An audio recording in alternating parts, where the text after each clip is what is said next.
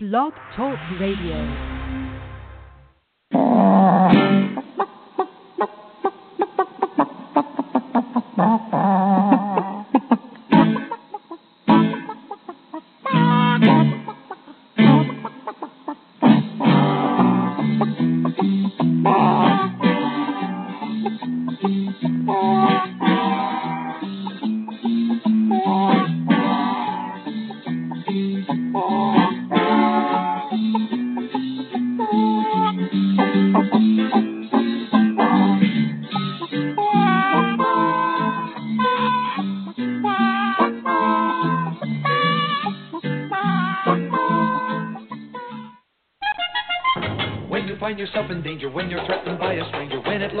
Take a licking, there is someone waiting who will hurry up and rescue you. Just call for Super Chicken. Welcome to the Backyard Poultry with the Chicken Whisperer radio show brought to you by Kalmbach Feeds. My name is Andy Schneider, but most know me as the Chicken Whisperer, author of The Chicken Whisperer's Guide to Keeping Chickens, national spokesperson for the USDA Biosecurity for Birds program, and editor in chief of Chicken Whisperer magazine. Each week, I welcome experts in their field to share their knowledge about different topics, including backyard poultry, show poultry, heritage poultry, gardening, cooking, and of course, living a self sufficient lifestyle. Be sure to visit us online at chickenwhisperer.com, where you can follow us on Twitter, become a fan on Facebook, and subscribe to the totally free digital edition of Chicken Whisperer magazine. Once again, I would like to thank all of you for tuning in to Backyard Poultry with the Chicken Whisperer, brought to you by Kalmbach Feeds. At Kalmbach Feeds, our layer pellets and crumbles are all natural, antibiotic free, with no animal byproducts. Formulated just for laying hens, our feed is fortified with essential amino acids and calcium to ensure maximum production of nutritious, tasty, strong shelled eggs. From our family to yours, feed your hens the way nature intended pure, wholesome goodness. Kalmbach Feeds. Find a dealer at kalmbachfeeds.com. That's K A L M B A C H feeds.com or order your layer pellets and crumbles today on amazon.com. Kalmbach Feeds is a proud sponsor of the Chicken Whisperer. All right, thank you very much for joining us today and staying with us on this awesome episode. Again, a Backyard Poultry with the Chicken Whisperer. Again, brought to you by our good friends over at Kalmbach Feeds. Again, great show today. We're going to welcome Dr. Maurice Pitesky. Uh, he is with UC Davis, and he is not only a contributor to Chicken Whisperer magazine. He comes on this show uh, once every month. He's going to be a uh, important contributor to uh, the second book that I'm currently uh, working on called uh, well, we don't have an official name yet. Uh, the the Chicken Whisperer's Fact or Chicken Poop book, uh, this, or some variation of that. but I'm really lucky to have him on on board as we. Uh, uh, all of our experts uh, in poultry that we have uh, from from coast to coast, uh, major universities and, and agencies uh, from coast to coast. Uh, again, um, spreading the chicken love, but doing it in a responsible manner, uh, science-based, fact-based, study-based information. And today's show is going to be no different, uh, regardless of what you want to call it, uh, special fact or chicken poop show or blockbuster show or whatever the case may be. And uh, this has been uh, very important and a, and a big passion of mine for years. Um, and then, unfortunately, it is a uphill battle uh, oftentimes. And so I, I'll give you an example. Um, and, and an issue I think for a lot is just the presentation or, oftentimes the way it's uh, conveyed. So you might uh, daily visit your favorite uh, backyard chicken forum or your backyard chicken blog, and you might see somebody just post out there, um, not. Uh, I mean, just posting a statement as if it was true, proven scientific fact without a doubt whatsoever on the planet like uh, they'll just post so someone will have a, a very valid question about worming deworming um, when should i worm how should i worm if i should worm all this what should i use? And it is the season as well being october with the plentiful pumpkins we have available. And someone will always say oh well pumpkin seeds or and they they just type a statement statement as if it was true scientific fact. Pumpkin seeds are an all natural dewormer for chickens. Boom. You know it's it's not it gets presentation. They're not saying well I personally believe, though I have no proof at all, that pumpkin seeds are an all natural dewormer for chickens. So I give my chickens pumpkins for that reason, or pumpkin seeds for that reason. But they, don't do that. They just post because they read it on a blog, they read it on a forum, they read someone else, and it's just, hey, uh, pumpkin seeds are an all natural dewormer for. And then you get, you know, you, reply and say, uh, in this in this day and age of of uh, social media, it becomes very controversial just to say. Um, would you care to share any proof that backs that statement up? Because it is a statement. It is not just I feel like they do from what I've read. I personally, though there's no proof that proves it, I feel like they are, so I give that. It's still a good treat. Da da da da. No, they're making a statement. This is that. Apple cider vinegar prevents worms. Apple cider vinegar prevents uh, coccidiosis. Sage prevents salmonella. These are statements, not I feel like or I read somewhere, and so I Uh, I'll do this just in case it works. No, these are statements that they're making as if they were 100% scientifically proven and true. That's what crawls a lot of people's skin, including mine. And then when you challenge them on that, say, well, do you have any proof to share for others so we uh, can make a decision whether to do this or not? And then, of course, you're, you're the big mean bad guy because you're saying, hey, we'd like to have a little proof here of your statement because you just made a very strong statement that this cures that or, or what have you. And then, well, no, I don't. Or, and this perfect example, kind of how we go down this line when, when, when we talk to folks, is that, uh, well, I give pumpkin seed to my chickens and they don't have worms and then I would respond, Well, have you ever had them tested for worms? And they're like, Well, no. Well, then how can you then now make the statement, Well, I give my chickens pumpkin seeds and they don't have worms when you've never even had them tested to see if they have worms or not.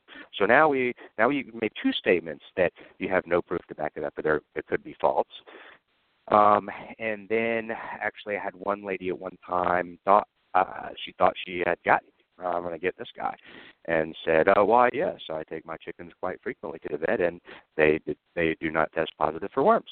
So I know chickens are an all-natural dewormer for, or pumpkin seeds are an all-natural dewormer for chickens." I said, "Oh, so at one point your chickens had worms," and she said, "No, my chickens have never had worms." And so I go back to say, "Okay, well, how do you know then?" that pumpkin seeds are an all-natural dewormer for chickens because at, at a minimum I mean, it, the scientists like like uh, Dr. McCrea and, and Dr. Pitesky, I mean, wow, all the stuff that they have to go through to, to have a valid study. But at, at a minimum here, and we're explaining this, you first you have to have chickens that have worms tested positive through testing for worms. Then we probably really need to know the variety of pumpkin seeds you use because there's many different varieties. Some may work, some may not. If this is the case, we need to know the variety. We need to know um, the um, uh, dose? How many did you give? How did you give it? Did you give it whole? Did you uh, make do a powder with the seeds? Did you grind the seeds? Um, how, how much did you give? What's the dose? How many did you give them? Um, how do you know that all your chickens got the same dose uh, of, of, of giving them uh, these these seeds, or versus this one or that one? Um, and uh, you know, uh, and then maybe like a final test that shows that these chickens that had worms at one point after this specific treatment now no longer have worms. And then you go through all that, and, and they're just like, oh, whatever. then they, you know, goodbye. Uh, but but the, I'm not the one that made the statement, ma'am. You're the one that made the statement that, oh, by the way, or apple cider vinegar prevents coccidiosis, or sage prevents salmonella, or uh, yogurt um, is, is a great probiotic for this, that, or the other. And we've discussed this for years. This is like the eighth or ninth year we've done the show. And we've had experts come on and talk about the yogurt. We've talked about how um, poultry, chickens do not have the uh, enzymes in their gut to properly digest dairy, uh, yogurt included. And we talk about, you know, well, uh, store, most people are going and buying store bought store bought yogurt. No, I'll just buy this cup of Dannon yogurt and it'll be great for the chicken's gut.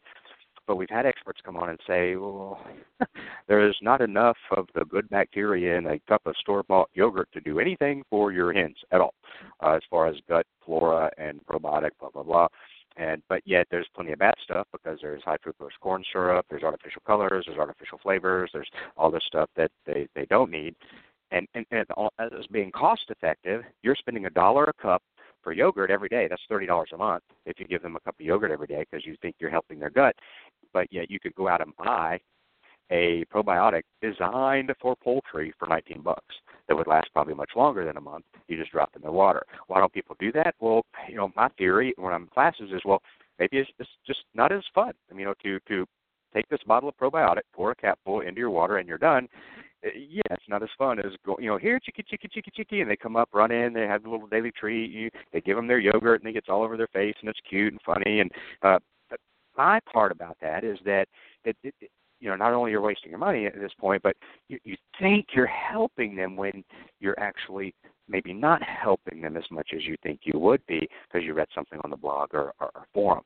And so, are, are a lot of these um, natural uh, home remedies, whatever people see, are, are they harmful to chickens? At the end of the day, giving your chickens a cup of yogurt, they're going to just drop that tomorrow? No, but the fear is that the issue there is you may not be helping them like you think you are. You go to treat something, and now you're not treating it, and, and they're getting sicker. Um, it's going to maybe harder to treat now because if they're getting sicker, that could death occur because you're not getting proper care or proper diagnosis or proper medications on board, and, and, and the more chickens are getting sick because you're trying something that someone read on a blog.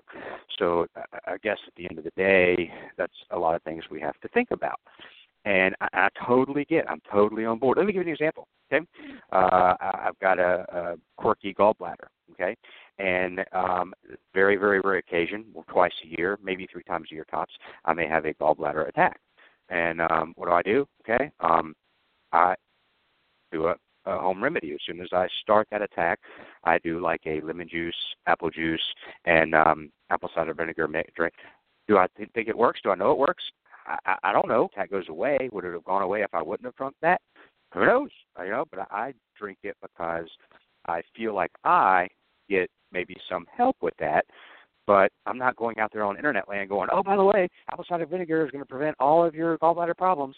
No, we use essential oils in this household uh, my wife, kids, we we feel like we might get some benefit from using essential oils um, and the diffuser, things like that. Whether when we're cold or we're stuffed up or whatever the case may be, um, I can't prove that any of that works. I'm not going online saying, oh, by the way, peppermint in the diffuser is going to cure and heal this, this, this, this, this, this. But I still might use it because um, I or my wife may we may feel like we're getting benefit. Can I prove it? Nope. Not at all. So I don't want you trash talking me like, oh, he's just anti this or anti that or anti this. Um, we have a lot of uh, homeopathic, holistic medicines for it. In fact, our kids up until Caleb was five years old had nothing over the counter other than holistic. And th- so I'm not against any of that, um, but I'm not going out there saying, oh, by the way, this is going to uh, do this, that, and the other. It's you know, I'm not making those statements.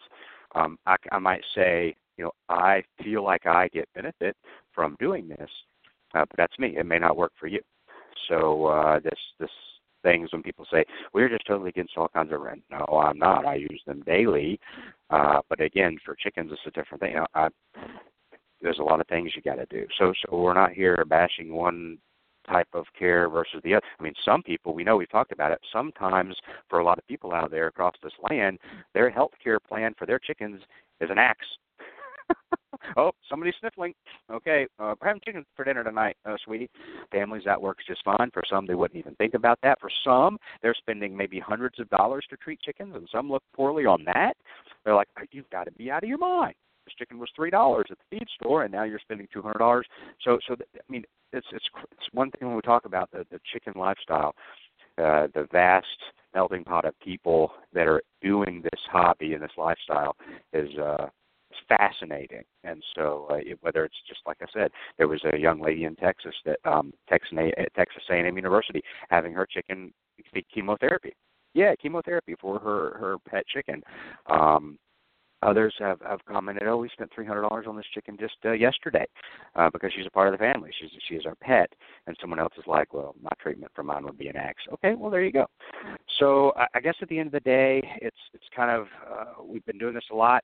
We've been doing it so much now. There's a website, factorchickenpoop.com. There's a, a book coming out next spring, Factor Chicken Poop, um, and uh, where we take these these statements uh, that are made, uh, and they're statements. They're not just well, I feel like, like I just explained, or I think, or I get. Da, da, da, da, da. This is a statement, and then um, and then we're sending those statements to the the experts in their field and saying, hey, is there is there any any studies anywhere on the planet that comes close to to proving this or saying that this is actually beneficial for poultry. Um, you cannot, and we are not spending tens of thousands, even hundreds of thousands of dollars doing a study that proves it does not work but again, we're not the ones getting on there all, over the internet saying, "Hey, this works." Okay, uh, we're just saying there's no proof anywhere, no studies that suggest this would even come close to working, and even based on biological, you know, these scientists that know that, that, there's no way this possibly could work. This it doesn't make sense. So um, that's what we're trying to do. And then in the book, of course, at the at the bottom, we'll take a statement. We'll say, "Hey, is this good, bad, or ugly? Uh, back or chicken poop?" And then we're going to say, "Well, here are some suggestions that may work." Some may be natural, some may not be natural. I want to do the all natural route. I understand that. Um, some people try that natural route first. If it doesn't work, then they go with the uh, more uh, mainstream medications through maybe a vet um, and then uh, and then the issue there is well, now are they sicker and how many birds did you lose? Uh, we just shared an article last week uh, about an all organic farm that was losing 50% uh, of their birds because they weren't treating them because it was an all organic farm and and we, we talked about that study with Dr. McCrea and you can see it on their Facebook page. So I mean at the end of the day that's that's what it's all about. We we want to make sure people get the right information. Uh, what you do with the information is your choice not mine. Uh, but I can sleep at night. Uh, dad, kids can be proud of daddy because we're sharing the right information. I don't have, oh well, I wonder how many chickens are not going to really do really well because I share this information that I just found doing a Google research. So um, that's that's just what we want. To, we want to make sure we share the right information with you. Science-based, fact-based study, study-based information, and then what you do with it is on, in your court.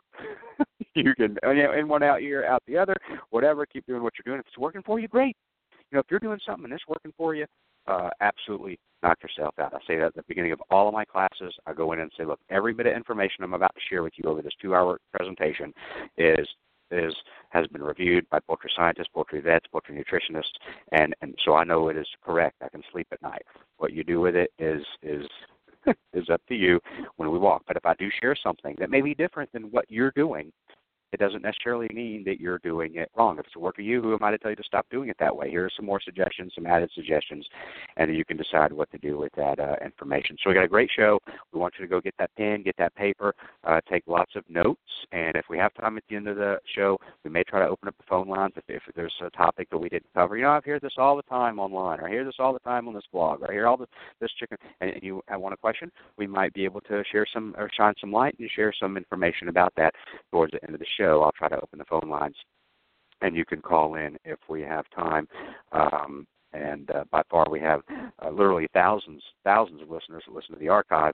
But uh, a 2 p.m. show in the afternoon, a lot of people at work, so it just depends on how many people are listening live based on what kind of live callers we get. But we're going to go to our first commercial break. Going to get that out of the way come back, we're going to welcome Dr. Maurice Pitesky, and uh, we're going to be talking about some of these things uh, that we see out there, these statements that are made as if they were absolutely uh, the truth regarding uh, treatment of backyard uh, poultry. So stay with us, get that pen and paper during break so you can take some notes when we come back. When you need an incubator, think Brinsea, the incubation specialists. Brinsea has been a world leading manufacturer of quality incubators for almost 40 years. They manufacture incubators that hold anywhere from 7 to 380 eggs with high quality electronic and digital controls, including precise humidity controls and programmable egg turning, all at surprisingly affordable prices. Enter the coupon code WHISPER at checkout and receive 10% off your entire order. Order your new incubator today at brinsea.com. That's B R I N S E A.com. Cackle Hatchery is a third generation, family owned and operated hatchery. They offer over 193 varieties of poultry shipped directly from their facility in Missouri. It's their mission to enhance your life by providing you with quality poultry for showing, meat, enjoyment, eggs, and pets. They specialize in hatching purebred poultry and shipping day old chicks right to your local post office since 1936. 4 H and FFA youth poultry clubs get a 10% discount. Check out their website, cacklehatchery.com, for posted weekly specials and discounts. That's cacklehatchery.com. The Yardbird Chicken Plucker takes the hassle out of backyard chicken processing by fully defeathering birds in less than 15 seconds. The compact size makes it easy to transport and easy to store. The 1.5 horsepower motor and 20 inch stainless steel tub can handle two 8 pound birds at the same time. There are no belts or pulleys to wear out and no adjustments necessary, which makes it virtually maintenance free. For more information about how you can own this must have chicken processing product, visit yardbirdchickenpluckers.com today. That's yardbirdchickenpluckers.com. Ware Manufacturing has been building quality hutches since 1983. Ware manufactures modern chicken hutches, barns, pens, and nest boxes designed especially for the backyard flock. Ware offers hutches and pens for every yard size and every chicken keeper's budget. Visit their website at waremfginc.com. That's W A R E M F G I N C.com or call them to find a retailer near you at 1 888 824 7257. Ware Manufacturing.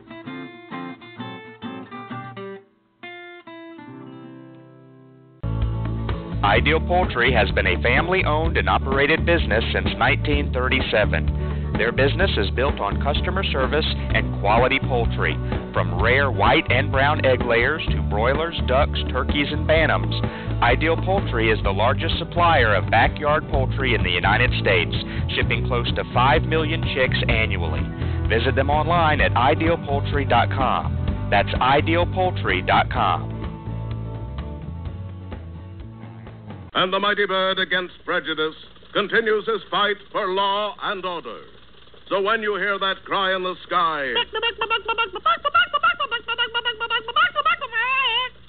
you'll know it's Super Chicken.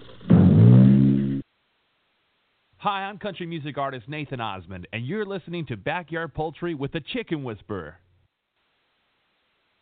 Alrighty, thank you very much for staying with us today on Backyard Poultry with the Chicken Whisperer, brought to you by our good friends over at Kalmbach Feeds. Time to go to the phone lines now and bring on our good friend Dr. Maurice Pitesky out at UC Davis in California, and and uh, welcome to the show again. It's always a pleasure and honor to have you on. Thanks, Andy. It's great to be here. Absolutely. Um, you actually kind of approached me with this show. This has kind of been ongoing with me for a long time, and I believe you had attended a, a workshop or something, and, and you, you, you just kind of cringed at some of the things you were hearing, and kind of the, the, the light bulb was like, oh my gosh, this, this information is getting out there, I guess. And uh, and we were like, yes, obviously and absolutely, and you know, welcome to my world, and and um, and, and we thought, you know, let, let's really do a show about this, and we sent you over some things that we see that's gone viral, and you you have uh, done your research and done on, on some that people are sharing, and wait a minute, and and some may be absolutely valid, and some may just be way out there, and so that's what we're going to try to do uh, uh, today is share some of these things, analyze some of these things, and uh, there's probably nobody else uh, on the in the United States that could do it better than than you, sir. So we are here to uh, um, take notes, open our minds, ears, and, and I say this is one of my favorite lines. I say open our minds is that uh, we we do want to have an open mind, but we don't want our mind to be so open that our brain falls out. So um, I think there's a there, there's a I think there's a fine line there. So um, I, I'm going to turn it over to you, and um, I'm very anxious as well to hear some of the things you have list of things, and and uh, we'd like to hear some of the good, the bad, and the ugly from from the things that we see out there in chicken world. Yeah, well, um, I'm a little new to this topic because I'm um, typically in the bubble of a university, and um, in you know university we we um, approach things using what we call a scientific method, and basically that that that I'll talk a little more about that that a little later. But more than anything, it just means we make observations and measurements and experiments, and we test those. Um, uh, hypotheses that we get, um, and then from that we, we, we try to get a better understanding of, of how to to how to treat uh, poultry in my situation. So um, I'm I'm kind of more in that bubble um, as opposed to you know some of the anecdotal uh, kind of stories that I've been a little more aware of recently at, at some meetings and on the internet. Um, and I think you did a great job of setting it up. I can tell it's something that you've obviously dealt with for um, several years because you had a great you know kind of preamble there, and um, I thought it was really really really well stated everything that you said. I think it's kind of funny that that last month we talked about uh, washing or not washing eggs, which is controversial, and this month we're going to be talking about another kind of controversial topic. So if I didn't make people upset last month, I'm sure I'll probably accidentally do it this month. Um, so I apologize for that in advance for people. The one thing I, I kind of wanted to mention just before we kind of go over some of the things I've, I've read on the internet and, and kind of how I go about, and, and this is the same way that, that people in the audience can go about kind of vetting the efficacy of, of different um, different treatments, is, is beware of the simple answer. So if you go to a talk um, or you go on the internet and someone says apple cider vinegar works against coccidia, that is a very simple answer. There are nine different species of coccidia, and even the best treatments that we have don't treat all nine coccidia. Um, if they give you a more complex answer and they give you some references, then then we're probably talking about something that's a little more uh, realistic. Because the reality is, is that even for any kind of Western treatment, um, as, as, opposed to um, more of the treatments that that use um, herbs and things like that, which I'm certainly not opposed to. I, I'm I'm in favor of whatever works, and I think Western medicine has limitations, and there is a great you know historical record for um, I think some of these other supplements. Um, but I think we have to kind of approach these these things, you know, using kind of what's what what the best science tells us and those black and white statements that I kind of referred to a little earlier, those simple answers of use apple cider vinegar for use for this, use yogurt for this, use um, raw milk for this, or pumpkin seeds for this. There there if you look in the literature in some cases there's actually some interesting um, results that are I think very um, that are things that we, we, we that, that, that that have been already tried and and, and tested. Um, but you got to be careful of that simple answer. And I, I've been to I was recently at a talk where I saw a PowerPoint slide that had no references on it and that had a whole list of those kind of simple answers to everything and um mm-hmm I think it's really important for us to, to to be skeptical of that. And I was a little surprised that no one in the audience really said anything about that. And I think a lot of it's just because, you know, when we hear someone speak, if they're a good speaker and they're funny and they're entertaining and and they, you know, maybe wrote a book or two, um, you know, those those books are not what we call peer reviewed um, very often. So people can write all kinds of things in a book, and then they can kind of bandy it about. And um, it's it's on us, and it's our responsibility to vet that out. And uh, those are things that um, people like myself can help. But I think you know the audience is is obviously very intelligent too. They care about their birds and uh, the world that we live in. You can do a lot of vetting of, of this kind of material yourself. And the one website, you know, you, you really want to look for things that are what we call peer reviewed. And all that means is when I write a scientific article, um, it's peer reviewed. And what that means is I write an article and I send it to a journal, whether it's Science or Nature or Journal of Poultry Science or Avian Diseases. There's a gazillion um, scientific journals out there, but they just won't publish it. What they do is they send that article to three other experts who I do not know, or if I do know them, they're not going to tell me that they're reviewing my article. And they make comments on it and they, they vet it and if they agree with everything I say in there and the way that I wrote it, um, then eventually that article will be published. That's a lot different than you know something kind of going up on the internet saying apple cider apple cider vinegar works against coccidia. It's just a completely different level of vetting um, that that literature has. And and what I want to tell the audience is you have access to that literature because 20 years ago you didn't have access to that literature. But if you go to the website Google Scholar, Google Scholar is a great free, obviously, um, um, tool that you can use, and you can write in apple cider vinegar and coccidia and see what literature has been out there, or write pumpkin seeds and coccidia or E. coli, and you can start understanding what the literature says. And, and the reality is, you're going to read the literature, and it gets confusing because not every single study is going to say something that worked, or there'll be limitations. So there's, you know, for example, if we're talking about um, diatomaceous earth, for example, um, and we all know from, from probably previous talks that diatomaceous earth is a great um, control method for external parasites. Um, but um, there has been some talk recently about the use of diatomaceous earth for internal parasites. So if you consume the diet, if you, the birds consume the diatomaceous earth, can you actually control um, fecal egg counts, and other types of adult parasites.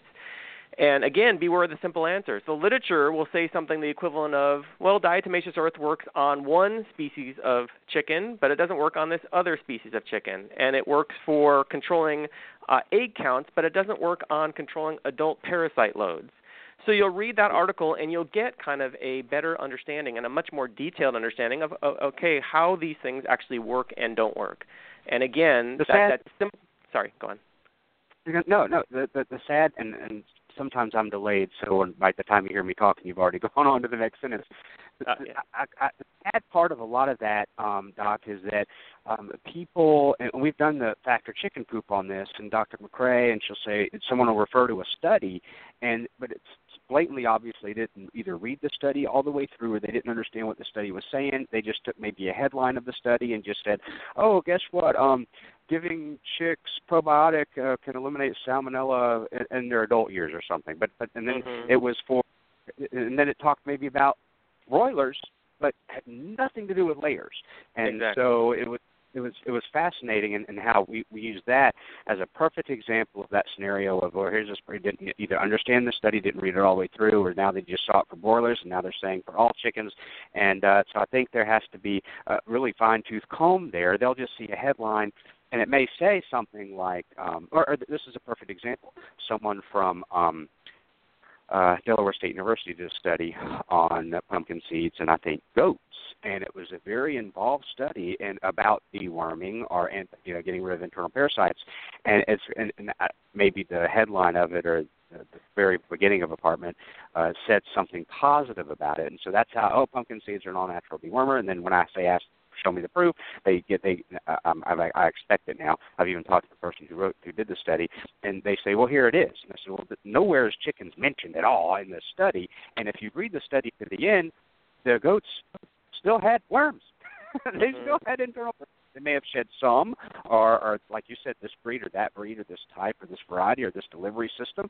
Uh, but but it's but now they take that and it's just wham onto this blogger forum that pumpkin seeds prevent worms. Oh, and here's a study about goats, not chickens at all, that that shows this, and then that's how the whole thing goes viral. And you just kind of it's hard to keep up viral. And then when you try to I don't know. It's like my like my dad used to say. You know, when you try to talk some sense into them, then you're automatically the walls go up. You're deemed a bad guy. You're deemed arrogant. You're deemed you know know it all. You're deemed. I'm not. I'm just trying to you know prove here. Help me out here a little bit. You know. So yep. Uh, you know, yeah, I so, I totally agree with you. We, we we we demand this of our doctors and our physicians, and we should probably demand it from um, people that are giving us advice for our birds. Like, what is what? Where is your data? What articles are you referencing? And I'm not opposed to, you know, what you kind of mentioned a little earlier, someone saying, well, this study was done in broilers, but I'm going to extrapolate the results to um to, to layers, for example, or it was done in this breed, I'm going to extrapolate to this breed.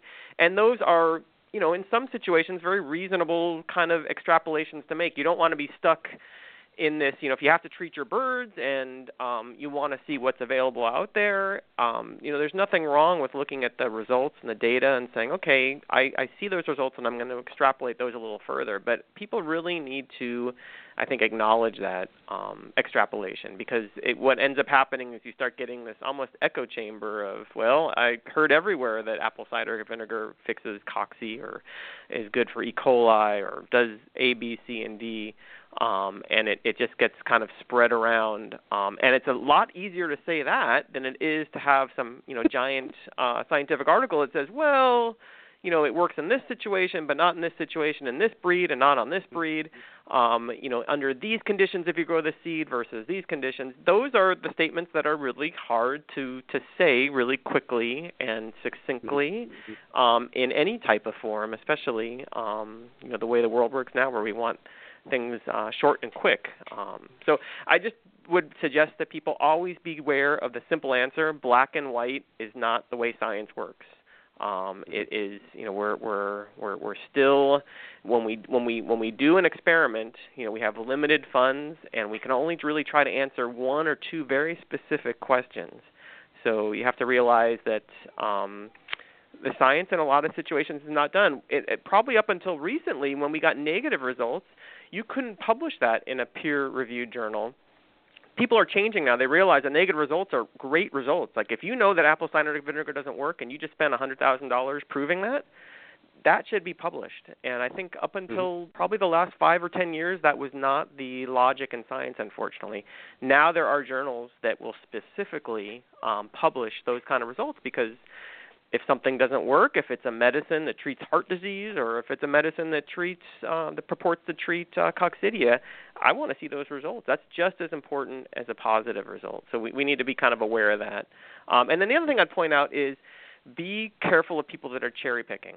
Um, so you can find articles that say, you know, E. coli can be treated by, you know, whatever the snake oil is, and we'll talk about some potential types of snake oil. But you really want to look at what is. Have there been five or ten papers recently that have looked at that topic?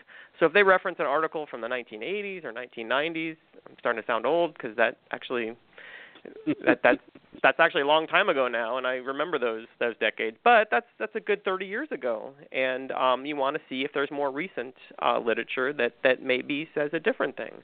Um, science is wrong and is wrong all the time, and that's a good thing. Um, the good part about science, though, is that we usually are able to catch ourselves eventually because we have that scientific method. If people keep on just kind of saying that something works without really testing it, then we'll never know if that truly does work or doesn't work, under what conditions it works and doesn't work. And that that's really where the science comes in. And like I said, that Google Scholar is a really good place to um, start vetting that information out. And it can be really challenging looking at some of the, the, the information there. And in all honesty, when I read a lot of those papers, I can barely understand some of the things there. But you kind of grind through it and you keep on reading. And there is nothing wrong with reaching out to the professor um, and calling her or him and emailing them and asking them questions so they can clarify um, those results for you. Uh, I'll give everyone a little hint. Scientists love talking about the research. So if you call them up and you ask them a question about their paper, they will talk your ear off, and they will be so flattered and so happy that someone actually paid attention to their study back in you know 2000 and whatever that that it, it will make their day. So you're not you're not being a burden on us, and in many cases this work is done in public universities, so we're you're paying for this work to be done uh, through USDA grants uh, FDA grants. Uh, you're paying for our salaries if we're at public universities, like I am at UC Davis. So um, this is your your research, and you should reach out to us. Um, and and the nice part about my job and extension is that I get to do that research, but my job is really to reach out to the community um, at large and, and communicate some of that information, which which like I said earlier is, is challenging even for people that uh, that do this kind of stuff every day. Um, the other thing I just want to mention really quickly is that um, some of the homeopathic treatments that people are uh, exploring, um, those are not, you know, that and science are not mutually exclusive. So my point being that um, some people say, well, this is a homeopathic treatment, so you can't really study it scientifically, and that's completely not true. Um, I really believe that um, the scientific method is, is broad enough to kind of facilitate all types of uh, experiments. And at the end of the day, we really want to know why something works. And there's nothing wrong with an experiment that says, look, pumpkin seeds work against E. coli, for example. We don't know exactly why, but our results suggest that it, it was a significant result. And there's nothing wrong with that. And the other thing I'll, I'll mention, too, and kind of talking about you with your gallbladder, there is this thing called the placebo effect, and the placebo effect works. Um, and there have been studies actually in animals that the placebo effect even works. Um, so there, there's there there is something to be said for kind of the mysteries of of of how things and how our body reacts to um, to all kinds of things. And and science is sometimes um, not able to answer those questions in, in some ways. So what I wanted to do is um, I wanted to just go over some things that I've heard. Like I said, I was at a at a meeting recently, and I and I heard some things that were really surprising to me. Um, and then you know from online, I've I've also read and um, a lot of a lot of things that I've read online that were also really surprising to me.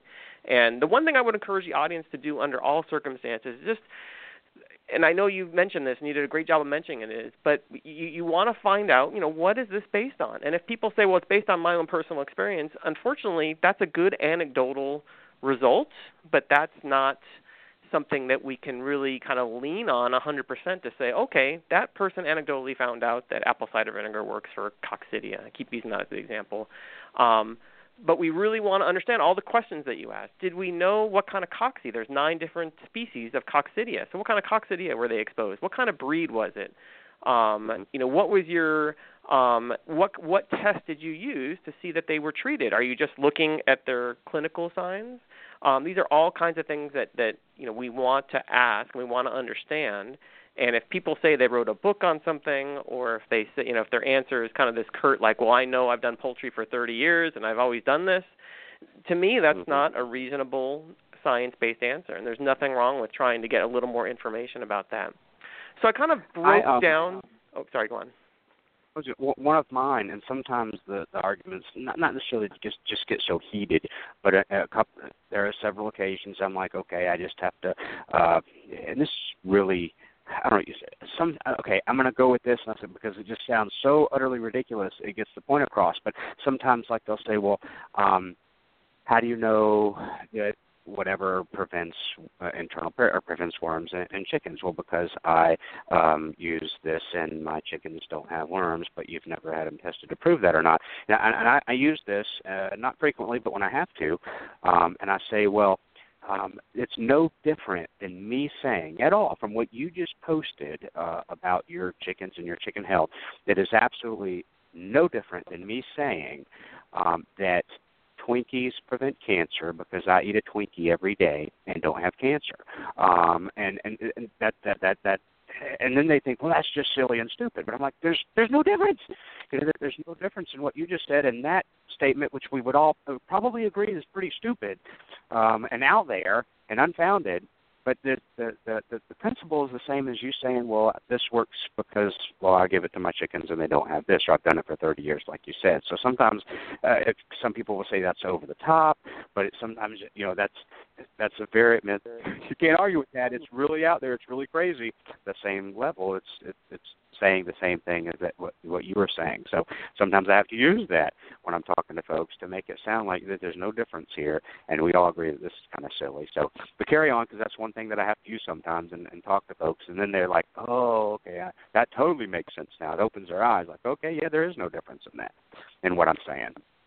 No, those are perfect examples, and and your your Twinkie example is kind of perfect. Actually, last night I was looking a little online and reading about some medieval uh, medical treatments um, that did not have um, that that you know over time people realized they weren't working at all, and they were using a bile boar, for example, the the the bile from the gallbladder of a boar um, in enemas to treat GI problems, and they were doing trephining, which is basically boring a small hole in the skull to alleviate um, mental problems in, in people that were that had mental disorders, and and the whole idea of medical astrology. Um, and then finally, the other one um, is using leeches to get rid of excess blood. So um, we do use leeches actually now, which is kind of funny, but for um, excess uh, fluid in a in a small area of injury. Um, but um, you know, we want to to to to move away from some of the anecdotal ideas and and move toward you know science based um, um, treatment because if we don't do that, we, in my mind, we take a, a giant step backwards, and in many cases, we can actually um, be harmful um, to our animals. At the minimum, we're just you know kind of as you mentioned earlier and alluded to earlier, we're just using money up and time up that um, most people don't really want to use if they're uh, if it, if they're if they know they're doing something that's not helping or in the worst case scenario actually hurting. So I wanted to start kind of with the the, the GI track because that seemed to be kind of an area of focus for a lot of people in some of these um, kind of anecdotal treatments. So if you go on to Google Scholar, if you go on to Web of Knowledge or, or PubMed, all these different databases that, that have all these published articles over the last 50, 60, 70 years, um, you will not find any evidence that apple cider vinegar um, does anything with respect to treatment of uh, coccidia, E. coli, salmonella, um, any type of GI internal parasite, bacterial or viral. There just is no evidence. Does that mean it doesn't work? Absolutely not. But I can't find any published material that says that. So I in my own opinion, I feel it's really irresponsible people when they tell you um, to uh, use apple cider vinegar and they say it in such a way that sounds so confident that they know that that's the treatment. In fact, I heard, and I, I won't say um, where I heard it, but I heard someone who um, was a veterinarian mention that they had um, that they didn't trust sending any birds to diagnostic labs. So every state has these diagnostic labs, or almost every state, if not every state, has a diagnostic lab where you can send dead or sick birds, and they will do necropsies, which is just a fancy way of saying an autopsy on your birds or your other livestock, in order to figure out what kind of disease there is. And this person basically said, or not basically said, this person said that if you um, that that the diagnostic labs are often wrong, and in in um, when they're so so because of that, you should send your birds. Um, just send a picture to the person and uh, describe the signs, and then they will um, tell you what to treat. And and my jaw almost dropped open when I heard that because the person was basically saying that that a photograph of a chicken plus a description on the phone was going to be better than histopathology, where you're taking the tissues and you're looking at them under a microscope, than bacteriology and virology and gross pathology, all the stuff that a diagnostic lab is going to do in order to figure out what disease um, process that that bird might have, in order that you can protect the rest of your flock.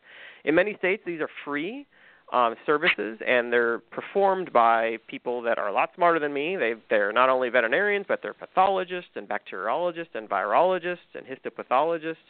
And uh, can they be wrong? Absolutely. But um, to say that a photograph and a description over the phone is going to be a better diagnostic tool to identify what diseases your birds have than a than a than a diagnostic lab is is to me was was an irresponsible statement. Um, like I said, they can be wrong, but but very rarely, and what they do is is actually a great service. And and uh, if we don't take advantage of that service, service, then our our birds can die from all kinds of diseases because the first thing we have to do is diagnose the disease and then we can know how we're going to treat it. Do we want to consider vaccinations? Um, are there treatments for them, considering with antibiotics, for example, vaccines, um, all kinds of other things? Do we need to consider depopulation? Um, and the one thing I would mention about that is the person also said that the diagnostic lab in some cases might kill um, your flock, and that's true. If your flock had avian influenza or exotic Newcastle disease, those are foreign animal diseases, and uh, we want to though that it, it, you were you were doing, in my opinion, a public service, and you're being responsible by diagnosing and helping the diagnosis of a flock with avian influenza or exotic Newcastle disease. Because the quicker we identify those diseases, the faster we can um, treat that flock or depopulate that flock, excuse me, um, which is basically get rid of that flock so the disease does not spread to our neighbors' um, flocks. So it's a real service, and I think it's uh, something really important that we can actually do. And it's part of our responsibility of poultry owners when our birds are sick to get them diagnosed. Avian influenza and exotic Newcastle disease, fortunately, are exotic diseases. We don't very rarely, if ever, get them in the United States. Um, so that is the rarest of the rare situation. Normally, it's E. coli or Salmonella or something kind of run of the mill like that, and uh, diagnostic labs, labs will not require any kind of depopulation if if those normal diseases are there. So those are great services. It's a great way for um, backyard owners to figure out what's wrong with their flock when or if their flock has a has a problem. So um, the apple cider vinegar and organic apple cider vinegar thing, um, I, we can kind of put to rest. Um, the other thing I wanted to mention is, so I wanted to mention one good one um, is I looked up oregano oil. So as hmm. um, many of you probably already know, oregano oil actually does have some anticoccidial effects against um, Eimeria tenella, which is one of the the more um, pathologic or more harmful uh, coccidia species, and there is some evidence that it also works against E. coli. So um, uh, oregano oil, um, there there does appear to be, uh, or not does not appear to be, there there is a lot of uh, scientific literature on the efficacy of oregano oil, and it is certainly something to consider to control Eimeria, um, uh, along with all the different biosecurity things that we always talk about uh, with respect to making sure that there's not a lot of moisture on the the, sub, the soil substrate that you have because coccidia can proliferate under those conditions. Um, there's also a lot of information about thyme oil um, and um, yarrow, which I'm not familiar with what that actually is, but there did seem to be a lot of literature um, on that. And then the other thing I'll mention that was actually um, surprising to me was diatomaceous earth as a dewormer, as a natural dewormer. So um, as I mentioned earlier, uh, diatomaceous earth is a great material to control ectoparasites as long as your birds are dust bathing in it. Um, but um, there had been some questions, and you, you kind of read on the internet about people using diatomaceous earth now to control internal parasites. Um, and there actually is an article from 2011 from the University of Saskatchewan in Canada um, where supplemental diatomaceous earth um, had a kind of a mixed result. So as we mentioned earlier, there's these breeds called Lohmann Browns, and Lohmann Browns um, are somewhat um, parasite resistant. That's one of the good things about the Lohmann Browns or the LBs. Um, and if you give the diatomaceous earth in Lohmann Browns that were given um, coccidia um, didn't seem to affect in any positive or negative way their fecal egg counts, so the number of coccidia egg counts that, that were uh, identified in the feces. However, if you gave um, the diatomaceous earth to uh, Bovans Browns, which is another commercial breed of chicken, um, it did have a positive effect. Um, it did lower the number of coccidia eggs and also lowered uh, the number of um, there's a nematode par- parasite called Heterakis, which can be found in the cecum and can cause a lot of GI problems. Um, so it does have some beneficial effects, this diatomaceous earth, um, and it is something to consider. Now, I wouldn't use it as a normal part of your diet. It hasn't really been explored for that, but as a treatment for parasites, um, it is something to consider um, in addition to all the other things that we've talked about when we think about parasite control, um, specifically um, biosecurity, um, making sure the substrate material is nice and dry um, where our birds are being raised, and, and things like that. so going back to things that don't seem to work, there has been a lot of stuff on the internet about raw milk um, as a kind of natural probiotic that you can use um, in a way that would treat all kinds of GI problems. And it's kind of the, the logic of probiotics, which is an insane amount of science on the efficacy of probiotics. Um, raw milk and dairy products, as you mentioned earlier, have lactose in them. Um, birds do not have the gut enzyme lactase. Um, so if you do give um, lots of dairy products to chickens, you will have um, some real GI problems, just like uh, humans that have that are lactose intolerant. Um, plus, it just won't work um, because of the reason that you mentioned earlier. Um, the milk and other dairy products don't have the millions and billions of bacteria uh, probiotic bacteria, the beneficial bacteria that you find in these probiotic supplements, uh, commercial probiotic supplements that you can find at feed stores. There's been a lot of work on probiotics. It, it, there's so much work on it that it's kind of overwhelming. Um, every time I go to a meeting, there's there's kind of new um, research on on what we call prebiotics and how they dovetail with probiotics and which combination is the best. And in all honesty, I don't pay too much attention to that. But if you look at what we call the metadata, if you look at pretty much the, the summary, the gestalt of of of what probiotics offer, um, they are very efficacious. Um, there's more value in giving probiotics earlier in a chicken's life than later um, because you can kind of seed their gut with the right bacteria. Um, but um, if birds are sick, probiotics are one of the things to consider um, as one as one treatment. Um, even though there is not a lot of evidence that probiotics would work in the face of an outbreak of E. coli, for example.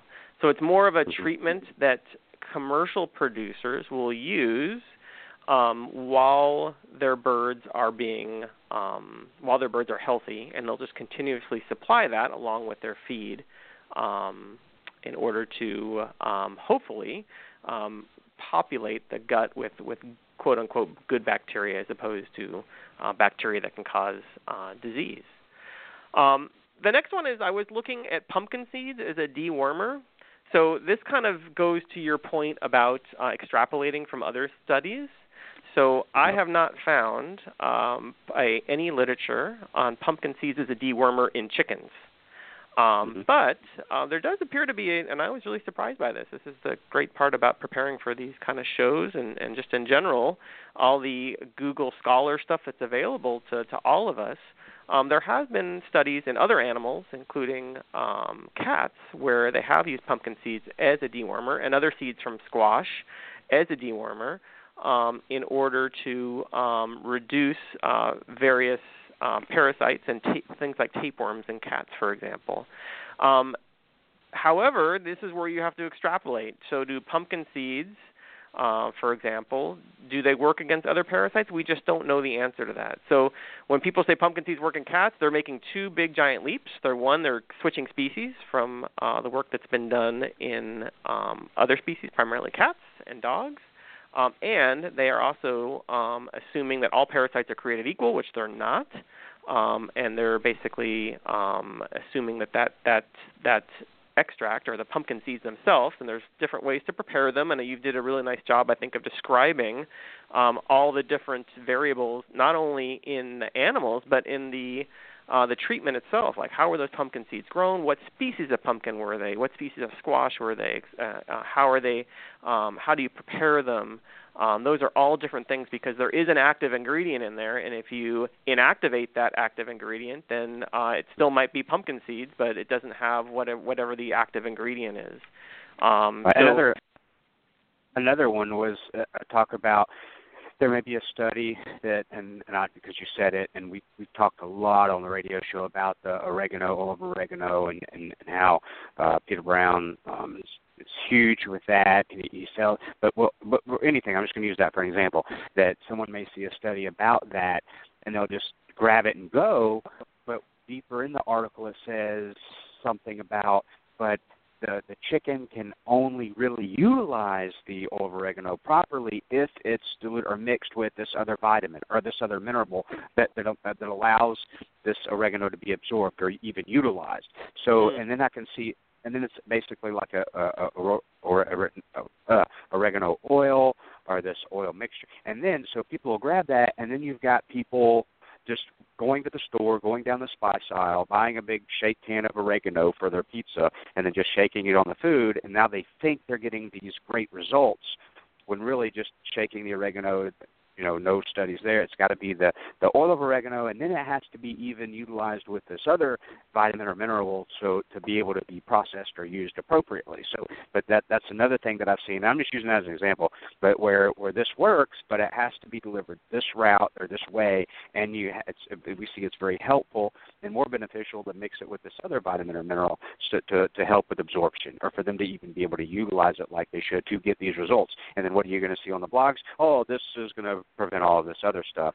They don't, like you talked earlier, you know, they didn't read far enough or understand that no, just sprinkling some oregano over your chicken feed is is you're not going to get the results, and that's the bad part. They think they're helping when they're really not because of something they saw. When a little bit more study, a little bit more research, a little bit more work on their part, then yeah, maybe they can get some benefit uh, out of that. And I, I also see that so much when we have other guests, yourself on, and we talk about this, and they analyze it deeper. Yeah, well, this works, but look at all the stuff you have to go through. Uh, we're going to do, and not that is this a segue, but we're, I think I've tracked down somebody to come on and really knows their stuff about fermented feed and, and chickens. And, and and her issue is she will be talking about some of the dangers of that. She'll talk about the benefits, but at the end of the day, that she sees, she's at University of Kentucky, uh, of that there and she's like, "Is that the problem is on the internet? It just boils down to um, uh, put some lay-in pellets in a five-gallon bucket and cover it with water and just wait a week and then give that to your chickens. And it's so much more than that.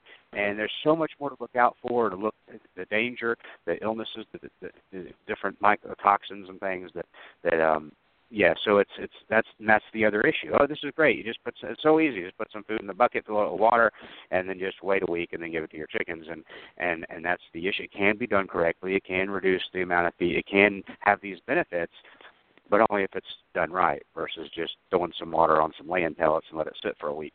So so I wanted to share that with folks too is that um, read that study more in depth and see if that instead of just taking the tagline at the top and see if yeah we get these benefits, but we have to do a lot to this or added to to get the benefit from say this, that, or the other, and we see that a lot as well. So carry on, my friend. no, and that's that's a great. Thank you for interjecting there. Cause that, that that's the exact reason why, um, when it comes to vaccination, why with certain vaccines especially, I will not um, allow people or I will not facilitate people using certain vaccines because they think it's just as simple as putting the vaccine in the water or they think it's you know putting an eye drop um, in their eyes or injecting them. And there are certain vaccines, and the one that comes to mind is infectious laryngeal tracheitis. If you vaccinate the birds incorrectly, that virus can actually revert to virulence and cause disease not only in your flock but in your neighbor's flock and your neighbor's neighbor's flock after that and outbreaks can start that way so it is really important to um, understand the minutia.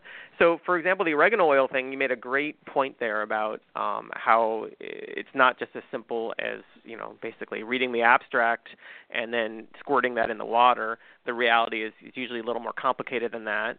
Um, and if if someone was going to ask me like, okay, I'm going to use oregano oil, what should I do? I would tell them, look, I I need to talk to, you know, I, I know a commercial veterinarian who works with some organic flocks in Southern California, and I would call him and ask him, um, you know, how do you do this? And I would what I would do is I would call around if if if this is something that someone's really serious about and they really want to make sure that they're doing the right thing, and you know, you don't want to. The last thing you want to do is do the wrong thing in such a way that causes harm to your to your birds.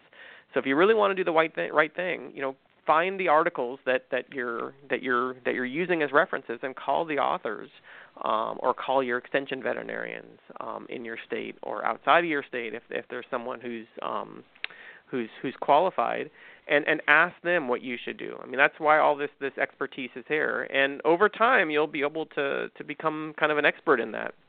Like I said with Google Scholar, um, there is so much information that's available, and it, it, like everything, it takes time. I realize, and there's a lot of mixed information there. Um, but you want to kind of get the the general kind of overview of of what the data suggests. And these are hard things to interpret. So, um, you know, kind of kind of grinding through them over weeks and months is there's nothing wrong with that at all. Um, so the, the other one, oh, sorry, go on. Hey, let's head on down the list. This is great. Yep. Um, so I think that covered most of the GI. I want to talk a little about nutrition next. Um, so uh, I did hear someone say something um, about these things called phytases. So um, as most people probably know, calcium and phosphorus are really important um, as um, minerals for egg production, and we need a correct ratio of the two, and that's why the layer rations that are produced, the commercial layer rations or that are produced by feed mills, are so specific on the amount of calcium and phosphorus they'll they'll put in there, um, in order to make sure that your birds are able to produce eggs and also um, be healthy at the same time. It turns out that phosphorus is usually complexed with this thing called a, a phytate and um, the phytates prevent absorption of phosphorus. So um, usually, if the if not usually, but if the birds are not uh, if the phytates are still there, the phosphorus will just go straight through their GI tract and onto the ground. Um, so um, I heard someone say at a recent meeting, uh, don't buy any poultry feed with phytases in it. And they provided no evidence aside from saying that they wrote a book about nutrition at some point in their lifetime. Um, and they provided no evidence of why you'd want to get rid of that other than it is the phytases are not natural. And what the phytases do is they allow absorption of phosphorus. So instead of paying good money for feed that has phosphorus in it and then having that phosphorus go straight to their system onto the ground, um, having feed with phytases um, is actually a really good thing because now you're actually getting that phosphorus absorbed. Um, and there are some natural phytases, but probably not enough in the feed to make sure the birds are getting enough phosphorus. And um, it's something just that I, I heard that I was also a little disturbed on. Again, look in the literature. Don't don't trust me on it. Go to Google Scholar and start learning about phytases if that's something that you're concerned about, and look at the at the data and and reach out to to the faculty members and the professors who wrote those articles if you want to learn more about them. Again, beware of the simple answer. If someone says something is good or bad, I'm usually a little skeptical of that. They usually want to at least qualify their answer. Here's why this is good. It's good for treating uh, this type of parasite, but not for treating this type of parasite. When they give you those really broad stroked kind of answers that this works against everything, I get I get very skeptical of them. Um, so we talked a little about the raw milk. Um, there are commercial probiotics that are available that have been tested, um, that are well understood how how they work and the efficacy of them. Um, raw milk. Um, we're not going to go into a whole show on raw milk right now, but raw milk does have um, some public health um, issues also. With respect to listeria and human health, for example. So there just isn't a reason to use it, and in fact, this is a perfect example of actually how you can be harming your birds um, by giving them something that they can't metabolize and can cause some GI problems. And if there's one thing that I've noticed about birds, if they have one problem, birds are tough. Um, they will not show any signs of disease. So if they have an E. coli infection or something like that, there's nothing wrong there. But if you give them a second problem, if you start feeding them a diet that they shouldn't have, then that first problem becomes a problem. So usually when birds have two or three problems, that's when you start seeing clinical signs and disease. Um, and sometimes it's two infectious diseases. Sometimes it's E. coli, and then they've got infectious um, bursal disease or something like that, and that puts their E. coli over the top. Nutritionally, it's the same thing. If if they have um, some type of if you're you're not feeding them the right feed and they've got this low level E. coli in, infection, like probably most birds do because E. coli is so ubiquitous, um, you will put them over the top and they will have some pathology there eventually, especially if you're doing this on a daily basis. I know we all try to spoil our chickens, but those chicken feeds are are perfect rations for what they're for what they're designed to do produce eggs or produce meat or whether they're molting um, those are the ones we want to stick with. There's nothing wrong with supplementing them a little with scratch every once in a while, and all the other things that we like feeding chickens, um, because they're they're really good at, at at kind of disposing of, you know, some of our um, things from our kitchen, for example. But that needs to be a, at a minimum, not not um, not a common occurrence. So on egg production, um, one thing um, I've heard about and, and Andy's made me aware of is the idea of red pepper flakes increasing egg production in the winter. Um, so again, when I look at this on Google Scholar and ProMed and um, uh, the Web of Knowledge, uh, Biosis, all these different databases with all these scientific articles on there, I can't find any evidence of red pepper flakes. And then this kind of goes to an earlier point you made, excuse me, regarding um, you know how what what's the mode of action? So if i'm going to write a grant so if someone calls me up and says well no one's done this red pepper flake experiment why don't you do it? And and what i would have to do is i can't just you know ask the the usda for a hundred thousand dollars to do a study on red pepper flakes and egg production. Um, i'd have to show a mode of action. So what is it in red pepper flakes that people believe would cause an increase in egg production? Um, and I don't know enough about red pepper flakes to know what that would be, but if you look at pumpkin seeds and oregano oil, there are hypothesized and sometimes less more um, there there are ideas about what the active ingredient is um, that's causing the benefit. And in red pepper flakes, we'd have to be able to to suggest what we think the the improvement is.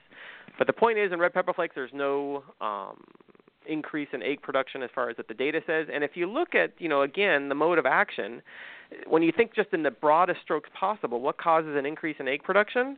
We're talking about light, we're talking about energy, we're talking about the protein in the diet, we're talking about calcium and phosphorus, so those minerals that are really important, those macro minerals.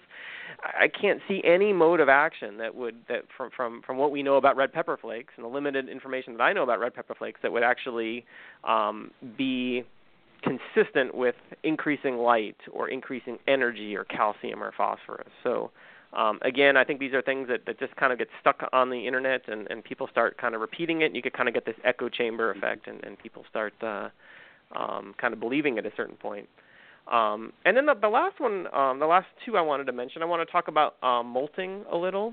Um, so molting is um, a process um, where uh, birds' reproductive tracts will shut down and they'll start losing feathers. Um, and that molting process, during that molting, it's basically the birds are basically just um, giving their their GI, not their GI, the reproductive tract a little break. Um, and they, during that process, they lose their feathers um, and they grow back those feathers, and their reproductive tract will regenerate. So you can imagine they need a lot of energy and a lot of protein during that. Um, so there has been some talk about dog and cat food as a molting diet. Um, and like I said, typically molting, you need to replace all those feathers that those birds have lost. Feathers have a lot of protein in them. In fact, feathers are about 85% protein. So I think that's where the idea of dog and cat food diets has come in. Um, but cat food, especially, is really high in salt, um, and that is not really conducive with a poultry diet. Um, so I would highly recommend against using other formulated feeds for other animals in uh, a species that it hasn't really been tested in. And I did look in the literature on that, and, and there are these things called the NRC guidelines um, for different uh, animal feeds, um, and they'll basically look at what are the requirements for protein and salt and calcium and phosphorus. And the guidelines give us guidance on what an, a dog food, a cat food, and a poultry and a livestock feed um, should actually have in it. And those are not identical. So it would be one of these things you, you would you would not want to do for that specific reason. So even if you want to do the study there, the reviewer would say, well, look at the NRC guidelines. If they're not the same, then why would we want to give poultry something that they're not supposed to have? For example, excess mm-hmm. salt. Um, and then the last one I wanted I to mention. Oh, sorry. At the end of the day, on that one, I think a lot of people do it just because it's easy. They already have a cat, or they already have a dog. They already have the dog food or the cat food, and they're like, "Oh, it's high on protein. I'll give it to them. It's easy. It's already on the back deck. I'll let mm. them eat it. It's going to just help them because it's extra protein." Um, but but like I said, I mean, there's plenty of products on, on the market that uh, are for poultry higher that can increase their their protein. Whether you go back to a a grower feed or you know a uh, um, a chick feed, you know, chick starter without mm-hmm. um, the, the Amprolium in it, or, or other supplements that people make for poultry. I think a lot of people do that just because it's easy and they already got it, but then of course they share it all over the internet because they saw it somewhere. So thank you very much for mentioning that one. And then the the last one I want to talk about was was bedding so um, in California, we have a lot of rice farms, or a fair amount of rice farms. So I always like um, rice hulls as a bedding material, in part because it's soft, it's not abrasive, it's absorbent. Um, those are kind of the main qualities you look for. The birds um, can uh, do a good job of um, uh, dust bathing in kind of those rice hulls in the sense that they'll they'll kind of rototill and compost uh, their, their any kind of uh, fecal matter there. It's really nice because um, if managed correctly and if the birds are are are are using those rice hulls correctly, they basically compost their own uh, fecal material, and I don't see any reason for sometimes months to years why you don't need to um, replace those rice hulls. One of the ones I've been seeing more recently written about is sand. Um, mm-hmm. and uh, sand can be a little more abrasive, and there is a poultry disease called bumblefoot. And bumblefoot is basically uh, an infection of their feet, and they get that because um, of usually husbandry practices that aren't ideal. So they get small scratches in their feet, um, and they can get scratches from sand. And then the bacteria that's in the environment is usually either E. coli or Staphylococcus aureus or Pseudomonas, and that causes this kind of bumblefoot infection, which is a really large swelling on their foot.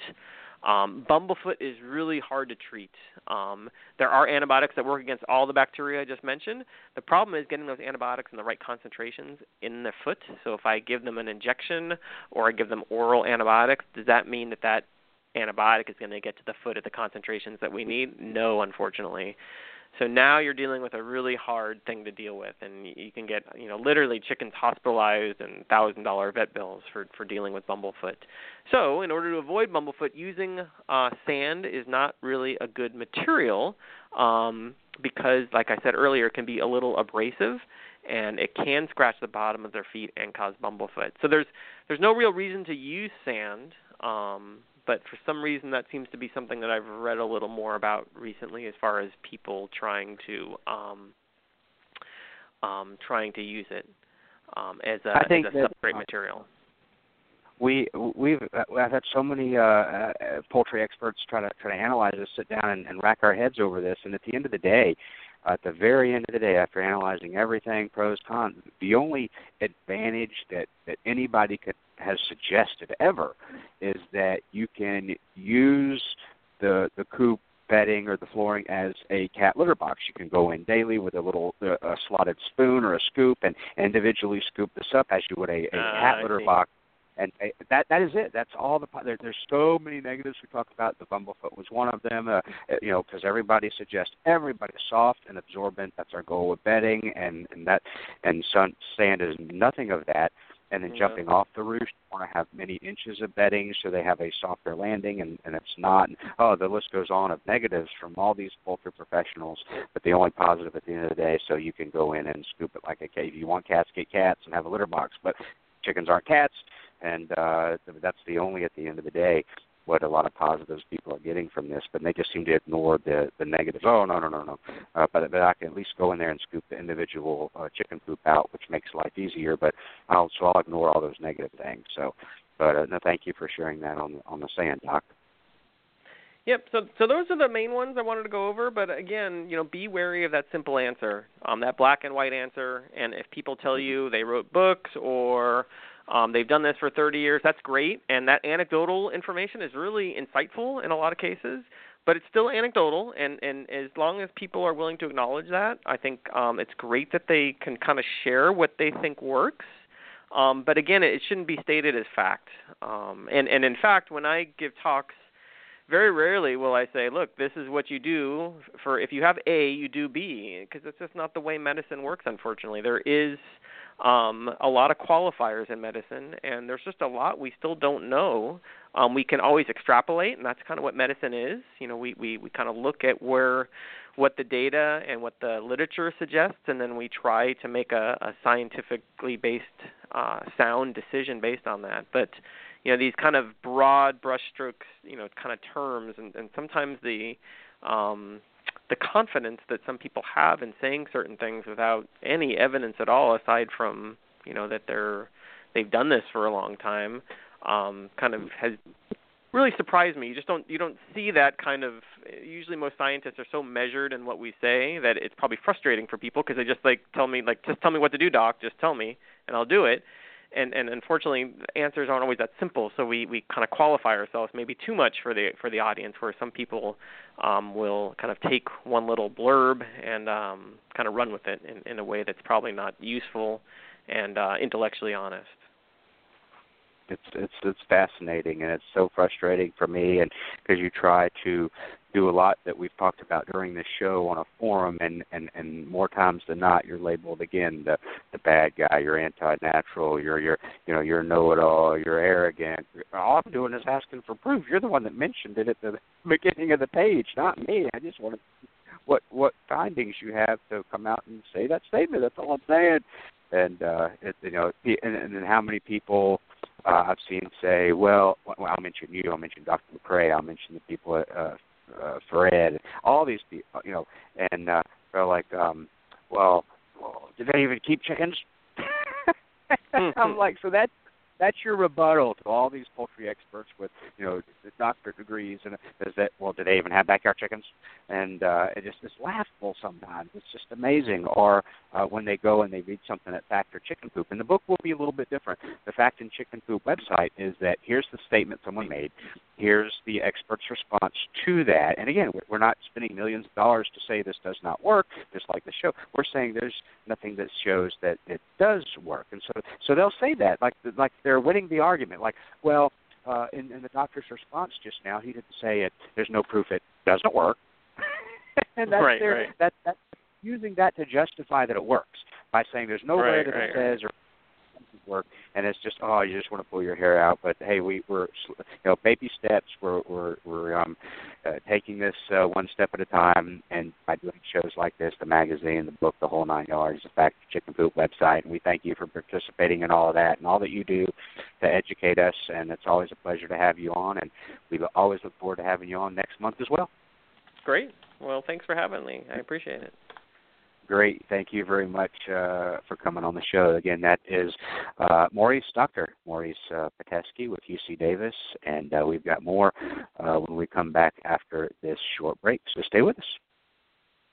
Do you provide a heat source for your backyard chickens in the winter? In most cases, it's not necessary.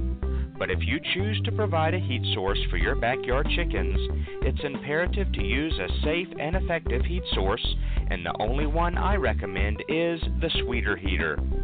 The Sweeter Heater is a safe, completely sealed, washable, non breakable, energy efficient, long lasting, and reliable specific area heater that comes with a three year warranty. Ditch the dangerous heat lamp this season and invest in the only heater I recommend, the Sweeter Heater. Purchase the Sweeter Heater online at sweeterheater.com. That's sweeterheater.com. Since 1921, Stromberg's has been a family owned and operated business providing quality poultry and poultry supplies to their customers. Today, the Stromberg's family offers over 200 different breeds of poultry, including chickens, waterfowl, and game birds. They also offer poultry supplies for both the beginner and experienced poultry keeper. Stromberg should be on the top of your list when it's time to order your new day old baby chicks and poultry supplies. Order online today at strombergschickens.com. That's strombergschickens.com. Hey, it's the Chicken Whisperer. If you're in the market for a new incubator, then look no further than GQF. They have a great selection of tabletop and cabinet style incubators at prices you can afford. I love my GQF Genesis Model 1588. It has a large picture window and an automatic thermostat, which makes for a better hatch every time. Go pick out your new incubator at gqfradio.com. That's gqfradio.com. Want to protect your hens from the damage caused by an overly affectionate rooster? Nothing protects hens better than the Hen Saver Hen Apron. Hen Saver hen aprons come in several different sizes to fit both bantam and large fowl hens. They also come in several different styles and colors. Give your hens the protection they deserve by purchasing Hen Saver hen aprons today. 100% of all proceeds goes to provide care to rescued animals at Crazy K Farm in Hempstead, Texas. Purchase your Hen Saver hen aprons at hensaver.com. That's hensaver.com. Come back. Come back, back. Come back. Come back. Come back, back, back, back, back, back, back, back, back, back. Come back, back, back, back, From our family to yours, feed your chickens the way nature intended pure, wholesome goodness. Kalmbach Feeds. Visit our website at kalmbachfeeds.com. That's K A L M B A C H feeds.com. Or order today on Amazon.com. Kalmbach Feeds is a proud sponsor of The Chicken Whisperer. All right, thank you very much uh, for staying with us today. We had a great show uh, today. We had a great show on Tuesday with poultry scientist and Professor Dr. McCrea. And if you're a new listener, now you know where to go to get science-based, fact-based, study-based information right here, uh, Backyard Poultry with the Chicken Whisperer uh, radio show and podcast, and our magazine. Now you can subscribe to the digital edition of Chicken Whisperer magazine absolutely free. Just go to chickenwhisperermagazine.com, hit the subscribe button. You'll see a, a way that you can subscribe for free. We'll email it four times a year same thing as the print edition. We would love for you to, to order the print edition. We'll mail it right out to you. It's cheaper than all the. Uh, in fact, you can get a year subscription of Chicken Whisperer magazine mailed to your door cheaper than I think two of the other magazines. And I promise you, you'll never see chickens wearing clothes in my magazine ever, ever, ever. Um, so, uh, which I can't say that for the other ones. So anyway, um, so we encourage you to to do that. Uh, we are wrapping up in the next week or two uh, the official second edition of the Chicken Whisperer's Guide to Keeping Chickens. We're hoping that'll be released late spring of this coming year in 2017. And by the end of the year, uh, hopefully December 31st, January 1st, we will be complete with the Fact or Chicken Poop book, uh, which will probably be released the following spring, uh, maybe by Christmas of next year uh, for those stocking stuffers. And then, of course, for all the folks that uh, springtime, of course, we know is hot for the backyard poultry uh, hobbyists. So uh, we anticipate it being ready for there, chock full of information. And, and where the book is going to differ from just the website, factorchickenpoop.com, We'll have the statement that someone has made as if it were true. We'll have a response from someone like uh, um, Dr. Pitesky today, and then we will have recommendations like, well, okay, here's some things that now do work. There's not enough room on the website to do that, so it's just we take the statement and say there's no proof that this exists. Um, and then now, the, the book, we want it to be as beneficial as possible. At the bottom of that, it will say, okay, now here are some things that do work for some internal parasites. Here's some things to, that you may want to use to increase the protein in their diet if they're molting. Here's some things that you want to do to, to for bedding, uh, since you probably don't want to use sand for the various reasons. And again, to this day, uh, nine years of doing the show, uh, tons and tons of ex- experts on the show, in the book, in the magazine, visiting uh, universities, I've never once had anybody recommend a ultra professional sand for bedding in a coop. Not one. That that's all I need to know. So, um, but yeah, so so we thank you for joining us today. We broadcast uh, every Thursday at 2 p.m. Eastern Standard Time. We've got Peter Brown, also known as the Chicken Doctor. We've got poultry scientist Dr. McCrea. We've got Dr. Pitesky on, and then we, we sometimes back that up with a show on Tuesday, like we did this week, um, especially if we have current events or things that are going on. And I'll wrap it up with this little update. I did hear back from CDC yesterday, and uh, my uh, public information request has been approved. I will be getting the information that I requested. Um, it's in line. So basically, um, it's first come, first serve. It's it's in order as they receive these public information requests, regardless if the information I'm requesting is just a, a paragraph long and it's within a current outbreak that's happening now. But someone who got their request in before me may be requesting 400 pages of information from 1980, uh, and so that's that's the holdup now is that they do it in that methodical, timely, first come, first serve manner, and that's what's holding mine up. But um, I will be getting the names of the hatcheries and their suppliers if they do outsourcing, um, hopefully sooner than later. And uh, in, in, the, in this winter issue of Chicken Whisperer magazine, we're going to be uh, exploding a lot of stuff out there. Um, we're going to invite you know NPIP to come on and talk about the uh, the confusion there between salmonella monitor program and just somebody that participates in NPIP at the very basic level and has their chickens tested for salmonella pullorum typhoid, uh, which uh, people it doesn't affect people. It's a bird disease, but people say, "Oh, my my birds are salmonella free." But wait, you're not participating in the salmonella monitoring program. It's a whole. Oh my God, it's just so much stuff. It gets so deep, and um, so we're talking about that. We, I came across last week uh, contacting a major hatchery in the United States, asking them, "Hey, do you participate in the salmonella monitoring program through through a chat on their page on their website?" And the, initially, the, yes, we do participate because we participate in NPIP. We also participate in the salmonella monitoring program, and they don't called NPIP. But uh, we found it doesn't. I have all the screenshot, and then when I emailed them to get the same information, then they said, "Oh yeah, we gave you the wrong information." Uh, we do not participate in the salmon. So even you have big hatcheries uh, that that are aren't very clear on on or their employees that aren't very clear on getting the right information into their customers' hands, which we want to address. And just uh, again, let's educate better so people know. And we'll just you know things you need to ask when you call and do more mail order chicks uh, as well. Very very very uh, important there as well. Um, tons and tons of stuff. Like so so you're ordering chicks from this hatchery. Well, guess what? Your chicks you're getting are they're being outsourced to another hatchery. They may be salmonella monitored too, but they may not be, even though you just asked the hatchery you're ordering from. They are salmonella monitored, but the hatchery they're outsourcing from is not. So all this stuff is just ooh, all these uh, uh, whatever you want to call them holes that you got to chase out of. It's like a spoke. You got this one topic, and while all the spokes that come out of that that wheel uh, that hub uh, that we're following to have a really good educational issue for you for winter, the winter issue of Chicken Whisperer magazine. It's it's going to be fascinating, uh, very educational, very eye opening, and uh, so it is not by any stretch of the imagination, by not of any means, to um, give these hatcheries a black eye. We're going to be contacting the hatcheries that are listed and say, hey, um, you know, what what's your status? Do we want to come on the show? Tell us what you know, and um, they may you know be doing everything possible to try to remedy this from ever happening again in their hatchery, and that's great. Pat them on the back. This is not a black eye. We just want to know what they're doing to try to prevent this from happening because we have had a hatchery that for five or six years straight was being named in these salmonella outbreaks every single year and um, we want to have we want to have them come on the show. We want to have them give us their side of the story and what, and what they're doing to try to prevent this. So so maybe you don't order them for, for maybe you don't order from them this year, but you feel comfortable ordering next year once they, you know they've, they've identified the problem and eliminate it. You know that's that's all we want to do here. And uh, but then there's a lot of these other things that have happened because of the salmonella outbreak. Um, like you, I talked talking with the CDC. Is why are you calling this an outbreak with backyard poultry?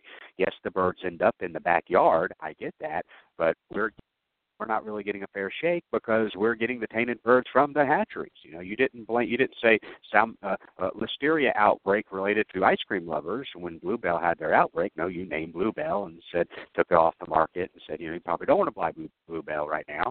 Um, but but you're now you're talking about the backyarders being a problem. So all this stuff, oh my gosh, it's just absolutely nuts. But uh, we're going to share all this great information with you. Say, God bless everybody. We'll see you next week.